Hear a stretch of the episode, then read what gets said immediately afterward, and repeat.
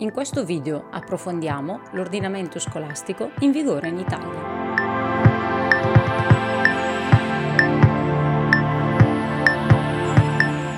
Con la definizione ordinamento scolastico si intende il sistema educativo di istruzione e formazione. Oggi approfondiremo quello attualmente in vigore in Italia. Innanzitutto è importante far riferimento all'articolo 117 della Costituzione, che ripartisce in materia di educazione e di istruzione queste materie tra Stato e Regioni. In particolare l'istruzione è di competenza dello Stato, l'istruzione e formazione professionale è di competenza delle Regioni. Prima di addentrarsi nel dettaglio di ciascun ordine di scuola, tentiamo di offrire un quadro complessivo di qual è l'organizzazione dell'ordinamento scolastico.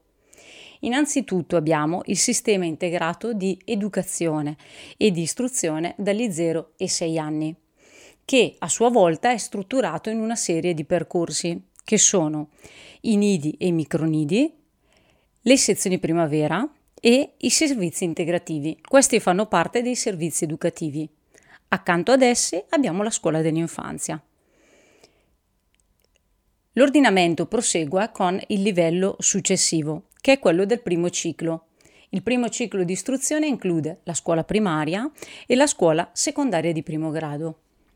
Successivamente troviamo il secondo ciclo che si struttura in scuola secondaria di secondo grado, a sua volta articolata in istituti tecnici, istituti professionali e licei,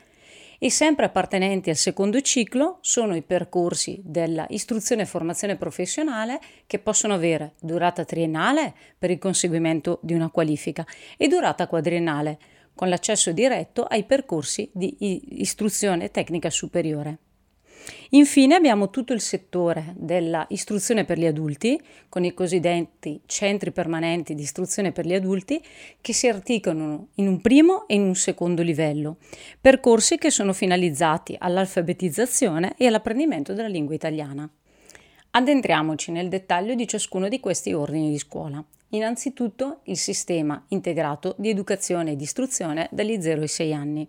Il principale riferimento e più recente riferimento è il decreto legislativo 65 del 2017, discendente dalla buona scuola, che ha cercato di riorganizzare questo sistema dagli 0 ai 6 anni. Accanto ad esso però non dobbiamo dimenticarci altri due fondamentali riferimenti che sono il DPR 89 del 2009 e il DPR 81 del 2009, entrambi riferimenti importanti per quanto riguarda la scuola dell'infanzia e vedremo poi anche la scuola primaria. Naturalmente il sistema educativo, eh, sistema di integrato di educazione e istruzione dagli 0 ai 6 anni coinvolge sia la realtà della scuola statale, ma anche tutte quelle realtà di servizi educativi e di istruzione che fanno capo ai comuni, alle scuole paritarie e via dicendo. A livello successivo abbiamo visto c'è la scuola primaria.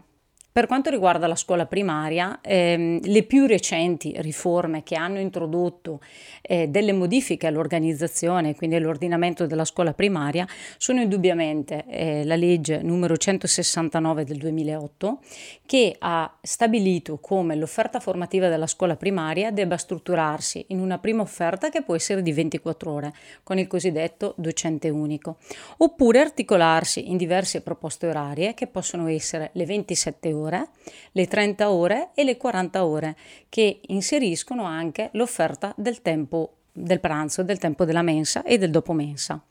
Indubbiamente la strutturazione di queste diverse offerte formative eh, che si articolano negli orari che abbiamo visto prima fanno tutte necessariamente capo al regolamento dell'autonomia delle istituzioni scolastiche. Infatti ogni scuola decide in assoluta autonomia quale offerta formativa offrire e questa viene proposta alle famiglie che appunto iscrivono i figli. Quindi il regolamento dell'autonomia, cioè il DPR 275 del 99, è quello che consente queste diverse articolazioni, queste diverse proposte formative. Come dicevamo prima, accanto a questo riferimento e alla legge 169 è di fondamentale importanza ricordarsi il DPR 81 del 2009 e il DPR 89 del 2009, che sono proprio quelli che hanno articolato e strutturato appunto quella che è oggi la scuola primaria. Ci possono essere anche altri riferimenti, questi sono i punti centrali e fondamentali da ricordare. Passiamo poi alla scuola secondaria di primo grado, che fa sempre parte del primo ciclo di istruzione. Per quanto riguarda la scuola secondaria di primo grado, dobbiamo innanzitutto fare riferimento alle possibili proposte orarie all'interno dell'offerta formativa di una scuola. E qui noi possiamo avere una strutturazione di tempo normale a 36 ore o strutturazione di un tempo prolungato a 40 ore. Naturalmente le ore di differenza sono quelle che vadano a articolarsi sulle diverse discipline di insegnamento, che sono appunto italiano, storia e geografia, attività di approfondimento delle materie letterarie, matematica e scienze, tecnologie, inglese, la seconda lingua comunitaria, arte e immagine, scienze motorie e sportive, musica e religione o alternativa per chi non si avvale dell'insegnamento di religione cattolica.